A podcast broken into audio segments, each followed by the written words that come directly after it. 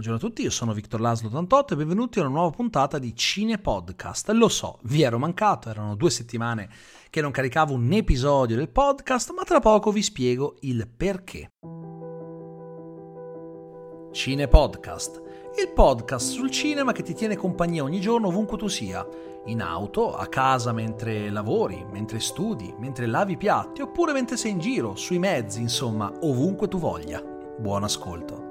Dunque, sì, vi chiedo scusa, ma no, non ho abbandonato l'idea di fare il podcast, semplicemente c'è stata una sfortunata coincidenza perché eh, è capitato un periodo in cui avevo tante cose da fare, ma soprattutto in cui sono stato poco bene.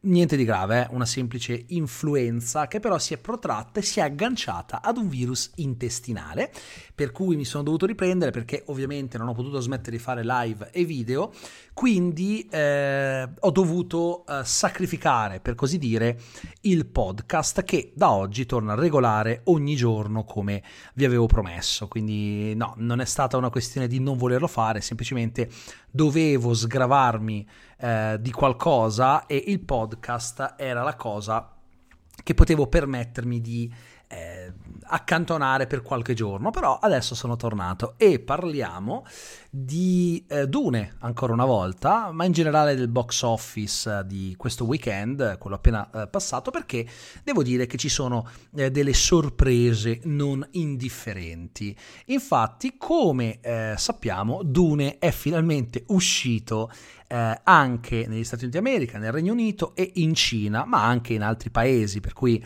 eh, sicuramente eh, il successo della, del, del film sta continuando e parliamo proprio di questo. La mia paura, e lo dico eh, senza alcun problema, era che si eh, verificasse eh, quella regola non scritta, di cui abbiamo parlato altre volte in questo podcast, ma anche su YouTube e su Twitch, secondo cui ciò che piace agli europei non piace agli statunitensi cosa che peraltro abbiamo potuto riscontrare in tantissimi prodotti. E infatti, guarda caso, sono cicciate fuori proprio uh, oggi delle recensioni internazionali su uh, Eternals che è stato presentato ieri dopo l'anteprima di settimana scorsa a Los Angeles con tanto di um, ospitata di Kevin Feige in persona al Festival del Cinema di Roma e infatti ci sono tante, tantissime recensioni che non sono proprio positive. Il The Guardian addirittura ha lamentato l'assenza delle classiche battutine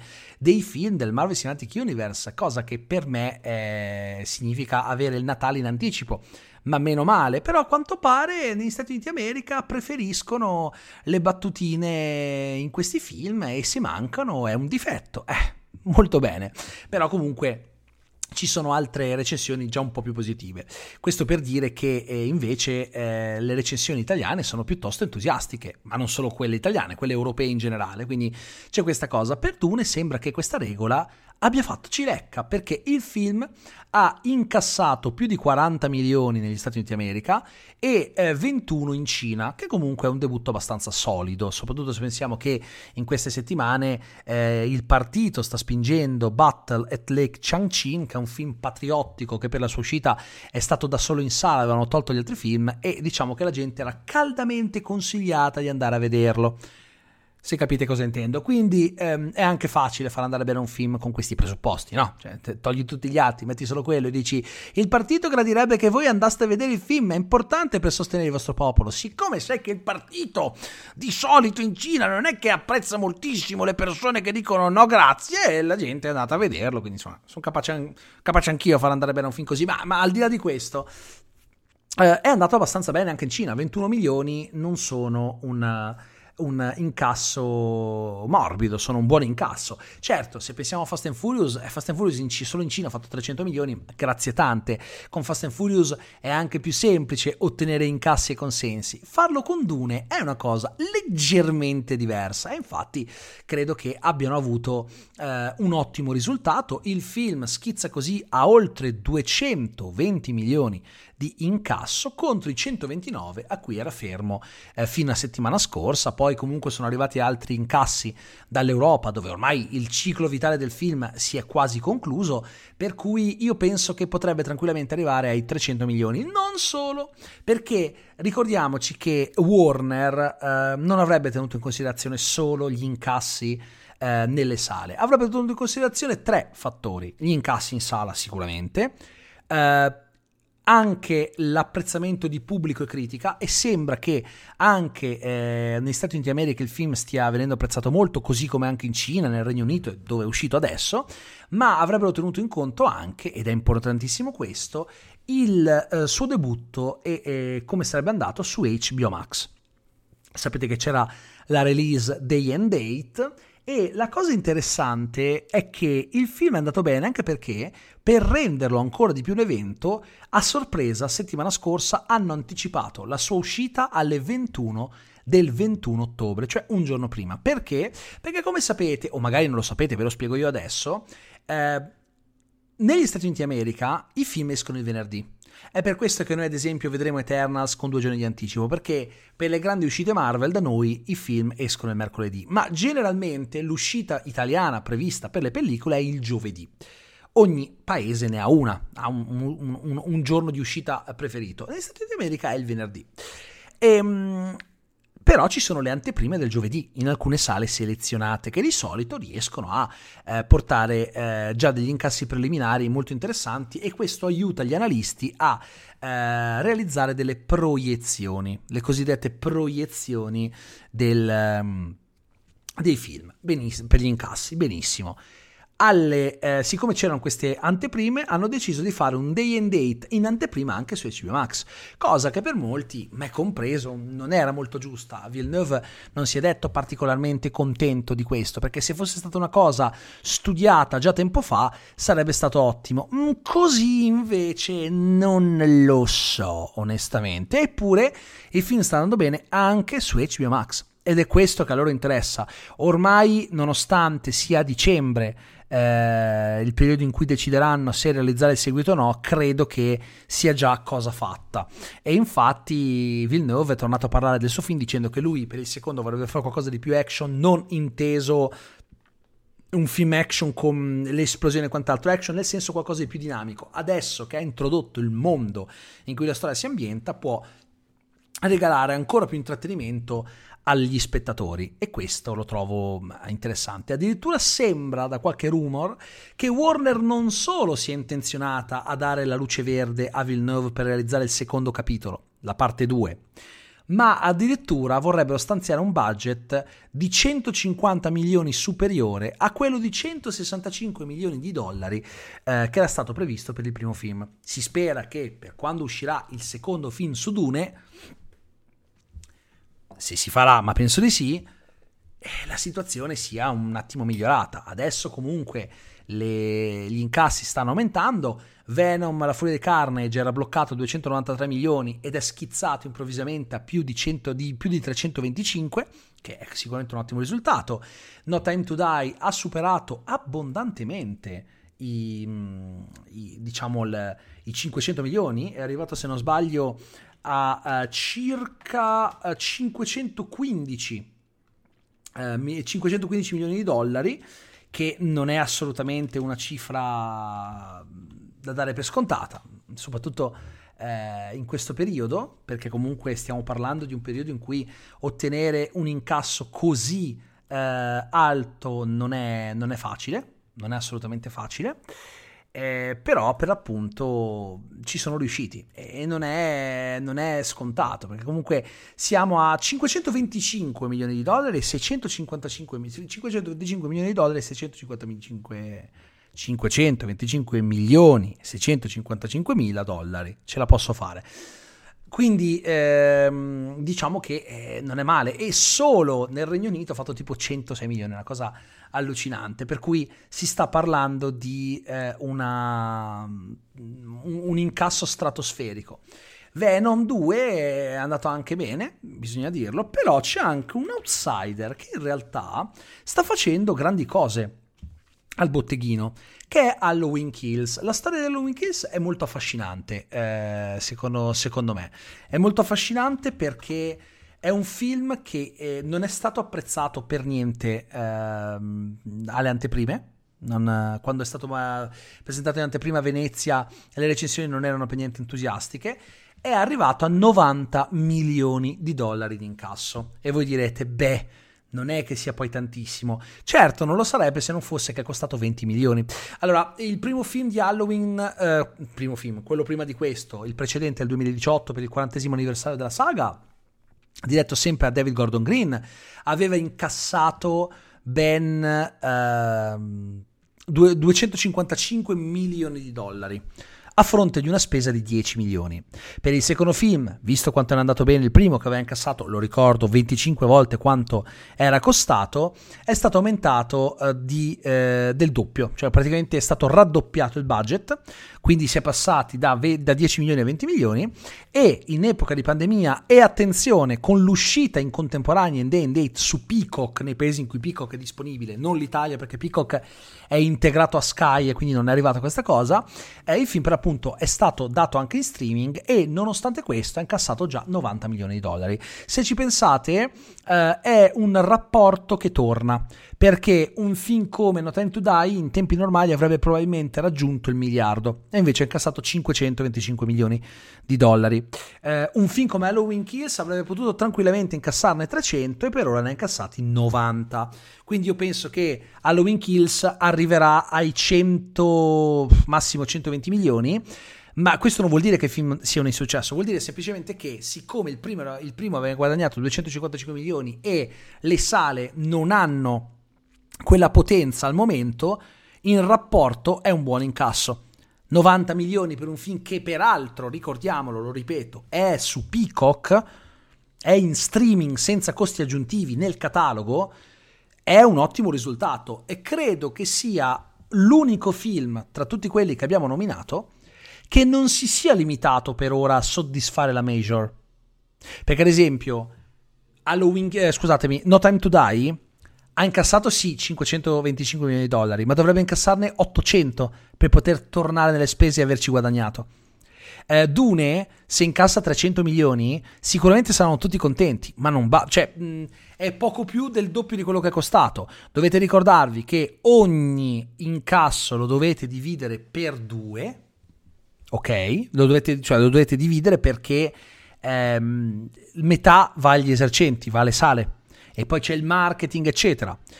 Halloween Kills forse è l'unico che a fine corsa avrà guadagnato abbastanza da poter essere definito un successo per la Major, non solo qualcosa che nonostante la pandemia ha soddisfatto, ma un successo commerciale, perché è come se avesse guadagnato 40 mili- 45 milioni adesso, perché ne ha incassati 90, togliamone la metà. La metà delle sale alla Major rimangono, alla Universal rimangono 45 milioni di dollari. Di quei 45, 20 sono stati spesi per il film. Vogliamo mettercene ancora, non so, un 10-15 per la campagna marketing?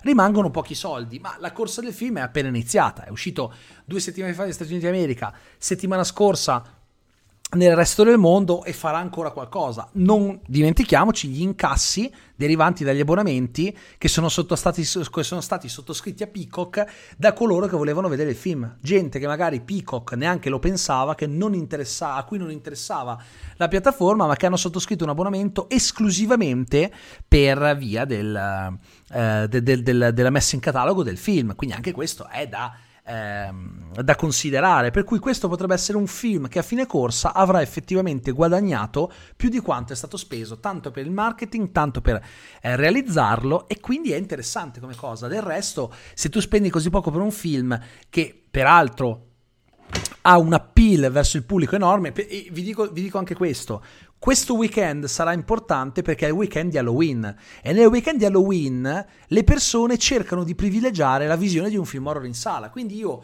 auspico che Halloween Kills possa superare abbondantemente i 100 milioni eh, entro l'inizio della prossima settimana. Non sarebbe male come cosa. Quindi diciamo che in questo momento se c'è una cosa che è chiara è che le persone stanno esprimendo la loro volontà di tornare in sala. Poco a poco, pian piano, le cose iniziano a ehm, girare per il verso giusto per le sale. Ci vorrà ancora un annetto, forse anche un anno e mezzo, chissà, magari anche due, prima di arrivare a delle cifre ancora più soddisfacenti, però per il momento non è male. Il peccato è quello che sta accadendo della Duel, che per l'amor di Dio se l'è cavata bene questa settimana rispetto alla scorsa, siamo arrivati dai 9 milioni deludentissimi del, del, lancio della settimana scorsa a quasi 18 milioni, 17 milioni e poco più ehm, di, questa, di, questo weekend. Un film che ne è costati 100. Povero Ridley Scott, poveri tutti coloro che hanno lavorato al film, perché per quanto mi riguarda io credo che sia un'ottima pellicola.